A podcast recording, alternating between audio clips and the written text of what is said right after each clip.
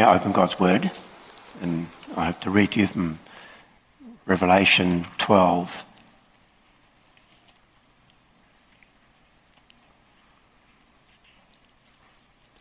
Revelation 12, and we'll focus in the sermon on the verses 7 to 12. Revelation 12, from verse 1, we read the Word of God. A great sign appeared in heaven a woman clothed with the sun, and the moon under her feet, and on her head a crown of twelve stars. And she was with child, and she cried out, being in labour and in pain to give birth. Then another sign appeared in heaven, and behold, a great red dragon, having seven heads and ten horns and on his heads were seven diadems. And his tail swept away a third of the stars of heaven and threw them to the earth. And the dragon stood before the woman who was about to give birth, so that when she gave birth, he might devour her child. And she gave birth to a son, a male child, who is to rule all the nations with a rod of iron and her child was caught up to God and to his throne. And the woman fled into the wilderness, where she had a place prepared by God, so that there she would be nourished for 1,260 days. And then follows the text from 7 to 12. And there was war in heaven, Michael and his angels waging war with the dragon. Dragon and his angels waged war. And they were not strong enough. And were no longer, there was no longer a place found for them in heaven. And the great dragon was thrown down, the serpent of old, who is called the devil and Satan, who deceives the whole world. He was thrown down to the earth, and his angels were thrown down with him. Then I heard a loud voice in heaven saying, Now the salvation and the power and the kingdom of our God and the authority of his Christ have come. For the accuser of our brethren has been thrown down, he who accuses them before our God day and night. And they overcame him because of the blood of the Lamb and because of the word of their testimony and they did not love their life even when faced with death. For this reason, rejoice, O heavens, and you who dwell in them. Woe to the earth and the sea, because the devil has come down to you, having great wrath, knowing that he has only a short time. It's the end of the text, and we'll continue to read to the end of the chapter. And when the dragon saw that he was thrown down to the earth, he persecuted the woman who gave birth to the male child. But the two wings of the great eagle were given to the woman so that she could fly into the wilderness to her place, where she was nourished for a time and times and half a time from the presence of the serpent. And the serpent poured water like a river out of his mouth after the woman so that he might cause her to be swept away with the flood. But the earth helped the woman, and the earth opened its mouth and drank up the river which the dragon poured out of his mouth. So the dragon was enraged with the woman and went off to make war with the rest of her children who keep the commandments of God and hold to the testimony of Jesus.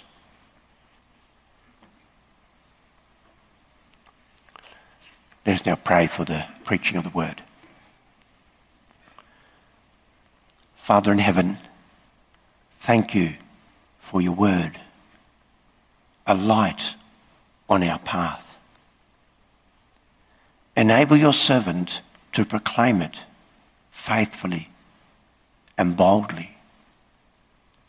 And give us all eyes to see the wonders of your grace open our hearts.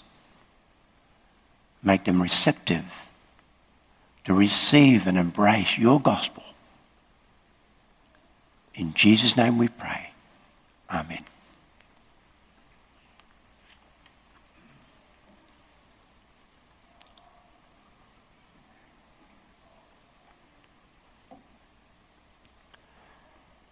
Beloved congregation of our Lord Jesus Christ,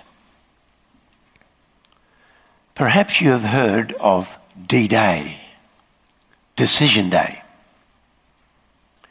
It has to do with a decisive moment during World War II in the struggle against the German occupying forces.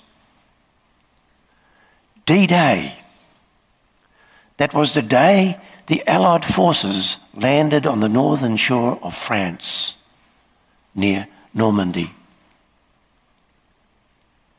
It was an anxious time for those who lived in Europe. Rumours had been circulating for some time that Allied troops would invade mainland Europe. People all longed for it yet it just didn't seem to come. Until the news came of the massive invasion of Normandy on June 6, 1944. People regained hope. The occupying enemy forces would now be driven out of their countries. Although it still took quite some time before the Germans were finally driven out D-Day was experienced as the decisive turning point in the war. The enemy had in principle been defeated. The Allied troops had now ga- gained a firm foothold on the European continent. Well, beloved, in the great world war between Satan and the church, we also have our D-Day. Decision Day. The day in which the decisive operation began. The day on which the outcome of the battle was in fact decided. What day is that? It is the day of Christ's ascension.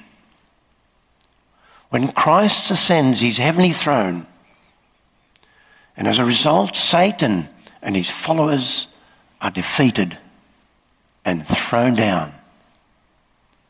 I proclaim to you the word of our text Christ's ascension.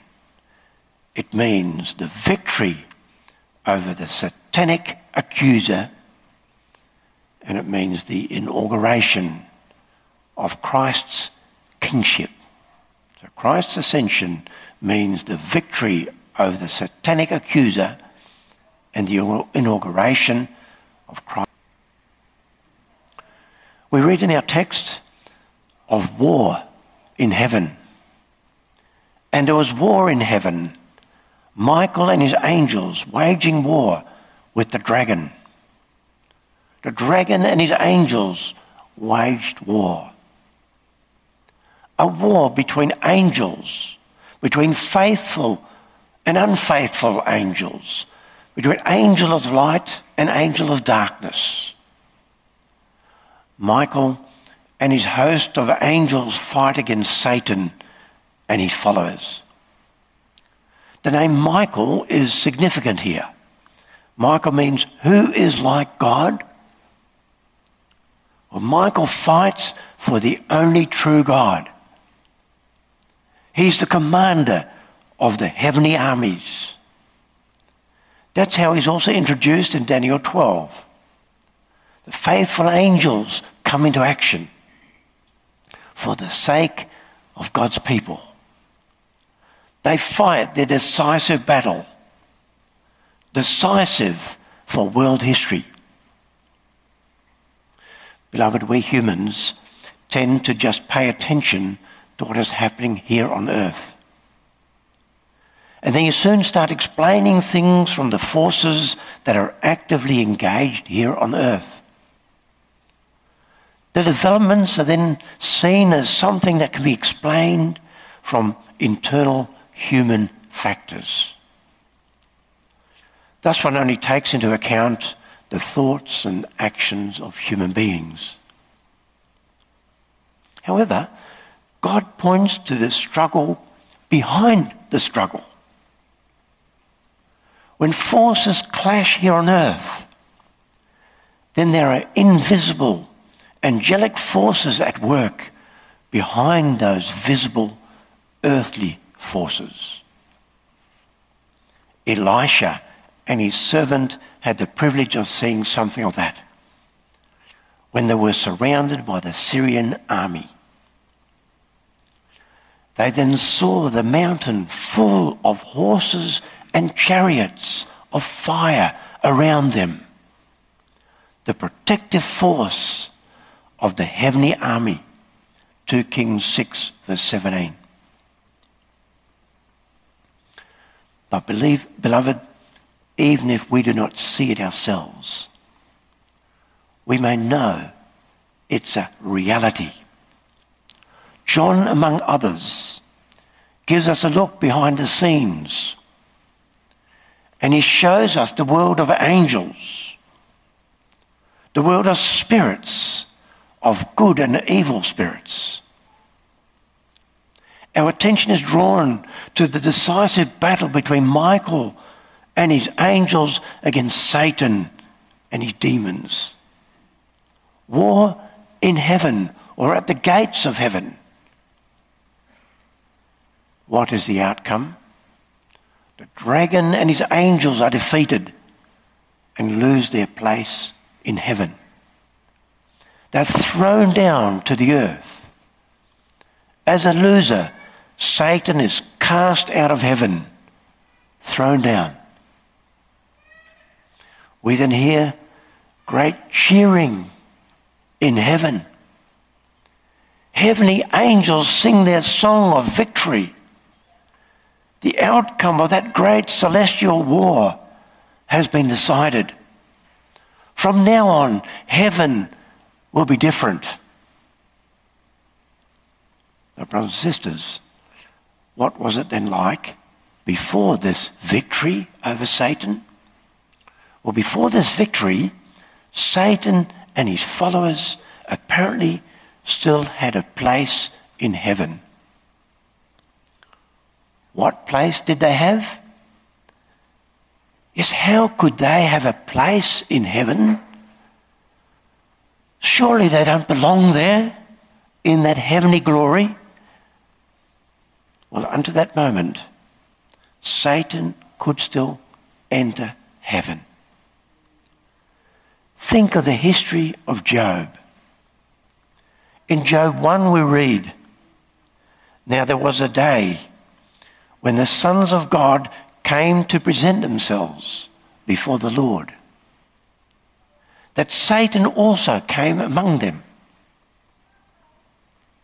The sons of God were God's faithful angels, members of his heavenly council. Satan comes with them. What is he doing there? Our text says, call Satan the accuser of our brothers who accuses them day and night before our God.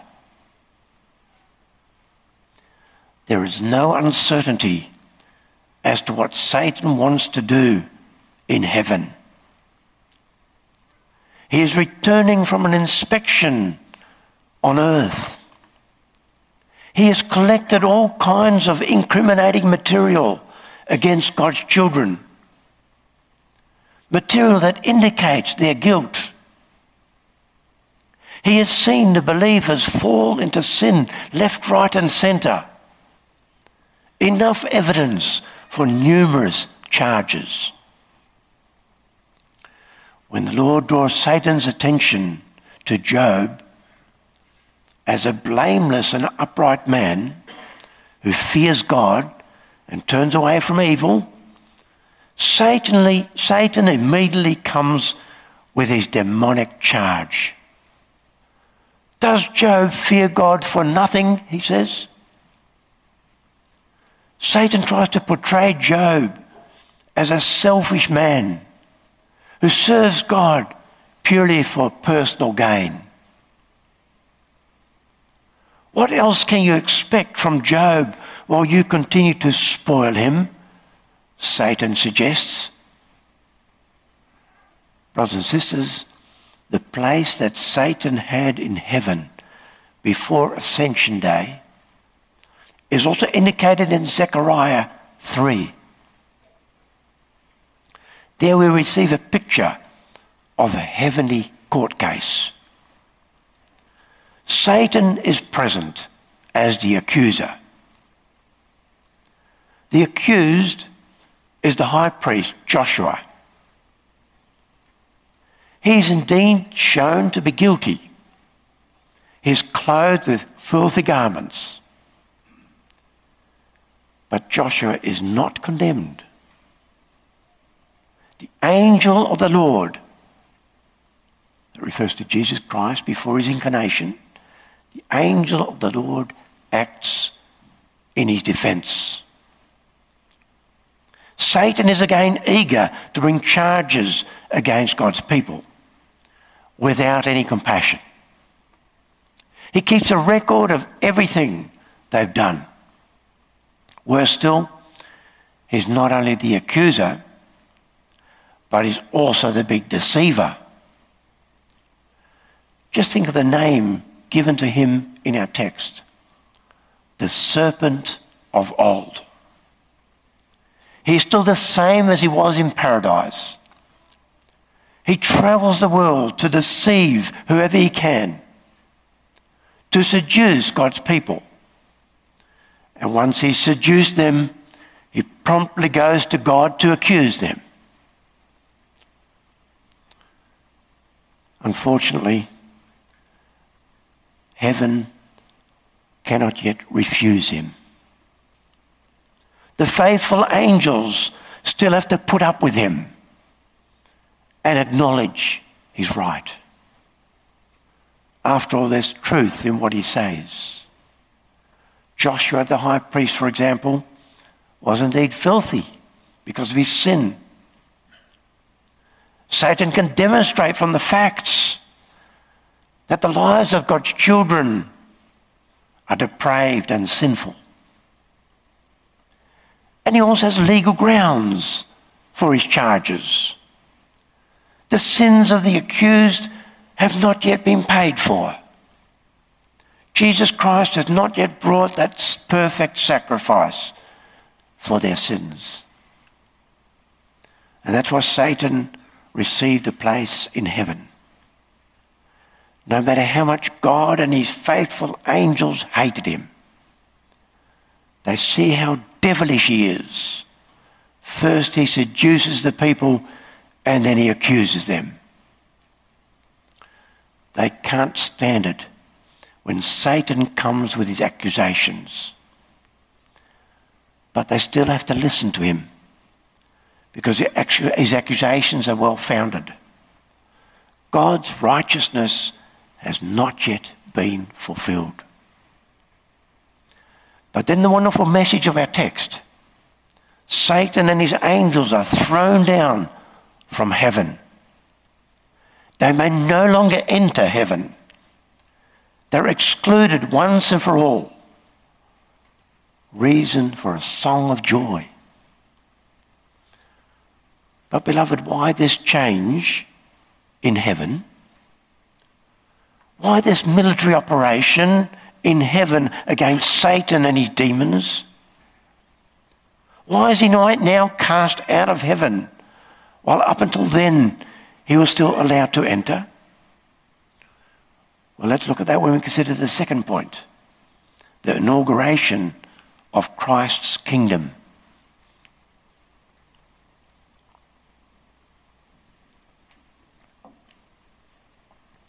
From the context, it appears that this celestial war is closely connected with what has been said about the victory of the male child in verse 5. There we read that the male child was suddenly caught up to God and his throne. no matter how hard Satan tried, he couldn't get that child, our Lord Jesus Christ, in his power. He couldn't defeat him.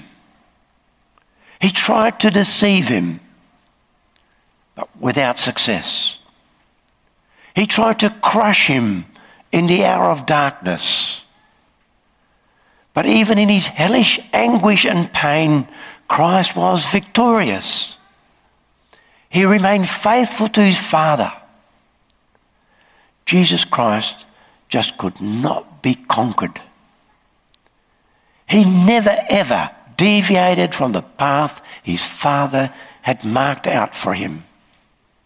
And therefore, Jesus' life can be summed up in that one sentence He was caught up to God and to His throne. He is the victor. As our victorious head, He ascends His heavenly throne. The dragon's plan to destroy the Saviour of the world failed for good. There is no chance of success anymore. Christ is on his heavenly throne. And that victory is not just for Jesus Christ. This is also for the woman, for the church, for you and me. The cause of the church has now been decided forever. In principle, Satan is powerless. Christ has fulfilled all righteousness. On the cross, Christ called out, It is finished. And on the Easter morning, he rose from the dead. And then 40 days later, he ascended into heaven. He presented his sacrifice for our sin to the heavenly sanctuary. And God the Father accepted that payment and seated him at his right hand on the throne. The Lamb who took care of the payment for our sins is now with the judge in heaven. Should the accuser ever again try to enter heaven, then he'll be held back, thrown down. God pays no attention to his accusations anymore. His justice has been met. In heaven, all the attention is now given to the intercession of the one who paid, our advocate, Jesus Christ. In Romans 5, verse 33, we read, Who will bring a charge against God's elect? God is the one who justifies. Who is the one who condemns? Christ Jesus is he who died. Yes, rather, who was raised, who is at the right hand of God who also intercedes for us. Now that Jesus Christ has been victorious, Satan can no longer bring charges against those who belong to Christ. It's over. A decisive turning point in the history of salvation has taken place. Heaven has been cleansed. The outcome of the Great World War has been decided. It's been D Day. And that's why we hear that beautiful song of the angels. Now the salvation and the power and the kingdom of our God and the authority of his Christ has come. Now God truly can save. Reconciliation has taken place. No devil can get at it, let alone prevent it. Now the power and the kingdom of our God are also fully revealed. The opponent has been defeated. in principle, he has no right to speak anymore. God can now assert his power and justice. And Jesus Christ, God's anointed, has now received all authority in heaven and on earth. He reigns as the King of the church. All this is confirmed by the crushing defeat of Satan and his angels. Christ's ascension into heaven and Satan's expulsion from heaven indicate the inauguration of the promised messianic kingdom, according to Psalm 2 and Daniel 2. The word now, at the beginning of the festive song, now, the salvation, power, and kingdom of God and the authority of his Christ has come, indicates the great turning point. Until now, this was all still promise. God's salvation was handed out in advance. It was not full reality yet. Christ is now going to fulfill Psalm 2 and rule the nations with a rod of iron. Let them plot, let them counsel together and make plans against the Lord and his anointed. It's fruitless. It's a lost battle. Now, the anointed Jesus Christ has ascended his throne. Christ is priest and king on his throne. If our advocate is in heaven as the Lamb of God, there is no place anymore for the accuser. This decisive point in history therefore also means the victory of the church. The angels sing of it.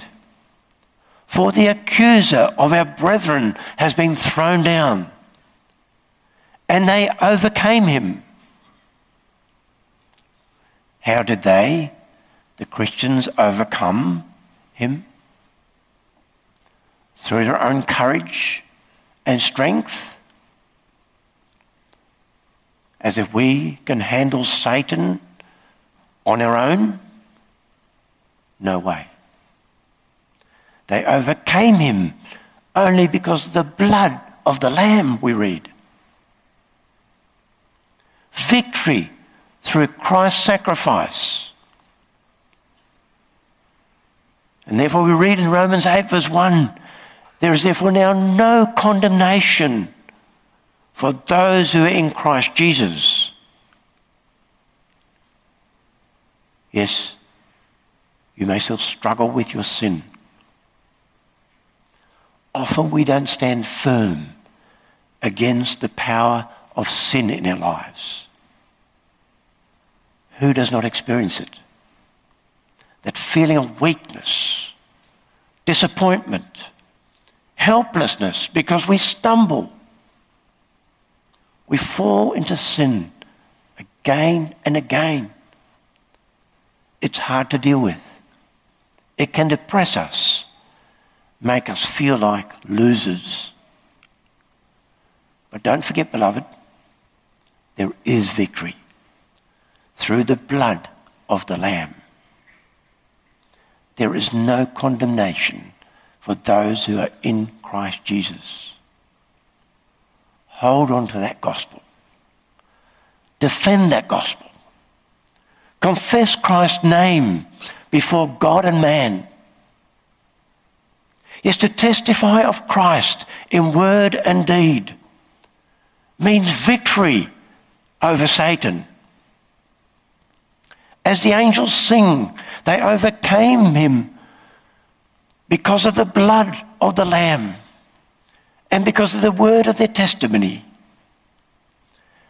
Every profession of the Christian faith signifies victory over Satan,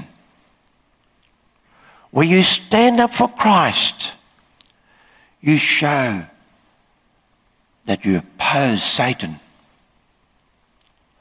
Then you resist his temptation. And the power of temptation is then broken. Satan's power is broken. And that power of Satan has already definitively been broken in heaven.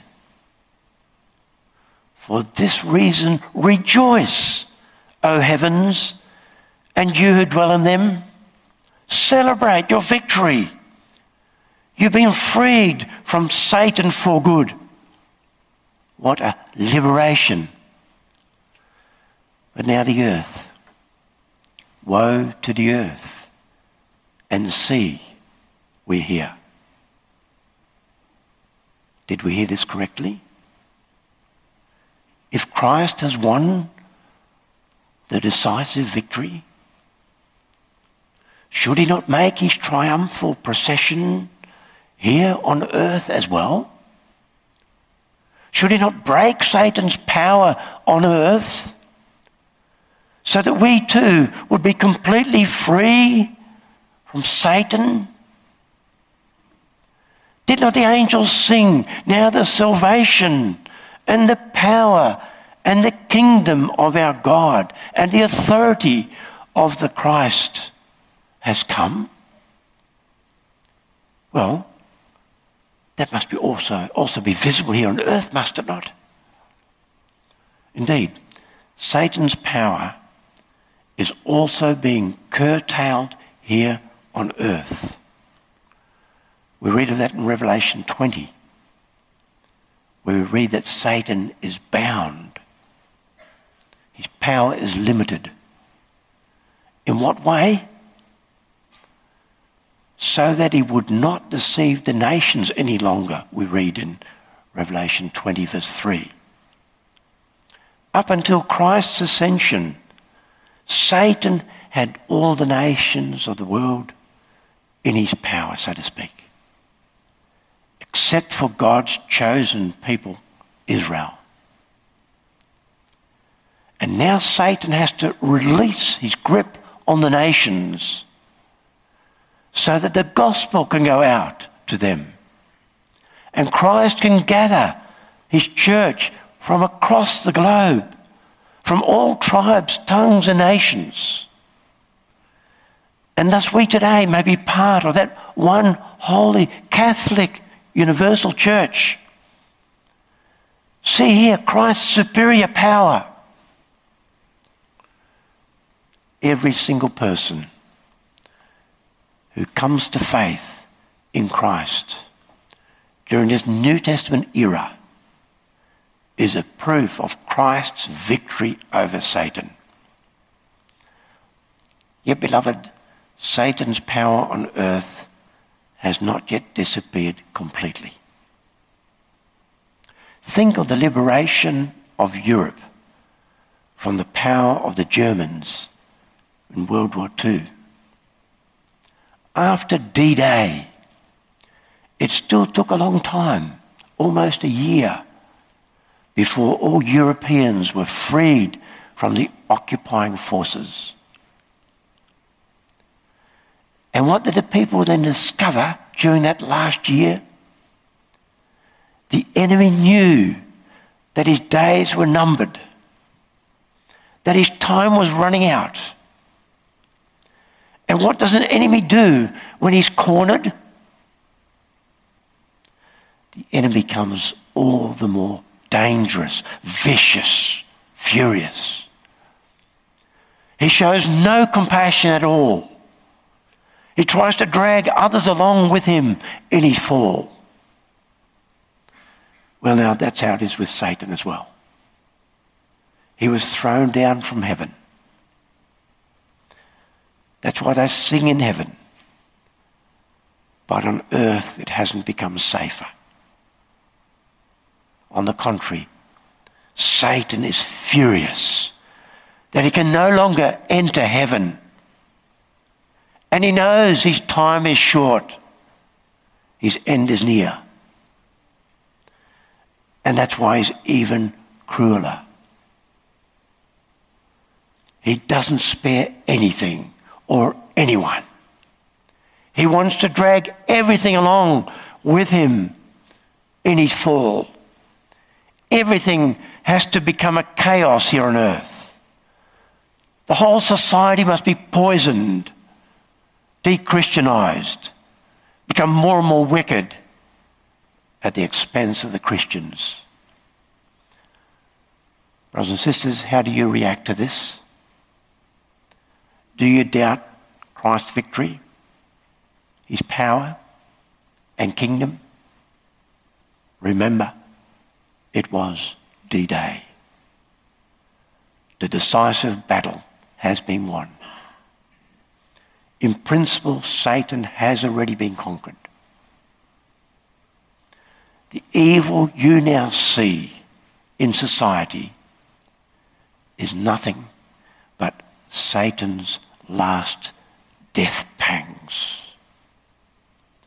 A proof of Christ's victory.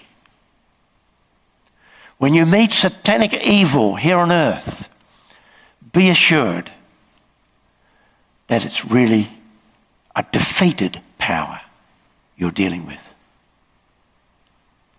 How contradictory it may seem to you.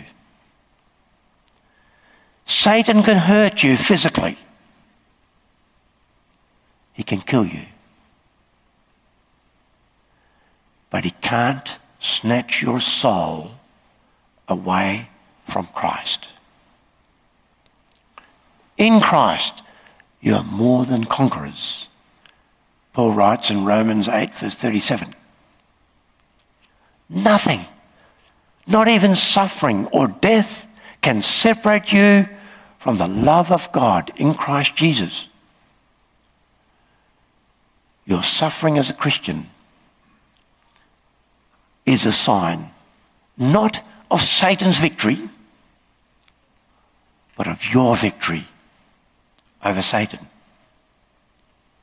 Through faith in Christ, you may share in his victory under most difficult circumstances. Therefore, don't lose heart. Lift your hearts on high in heaven, where Christ, your advocate, is at the right hand of the Father. Your head, Jesus, has already been crowned with glory. You may follow. In him, your victory is assured. It's been D Day. And V Day, the day of total victory, will follow. Amen.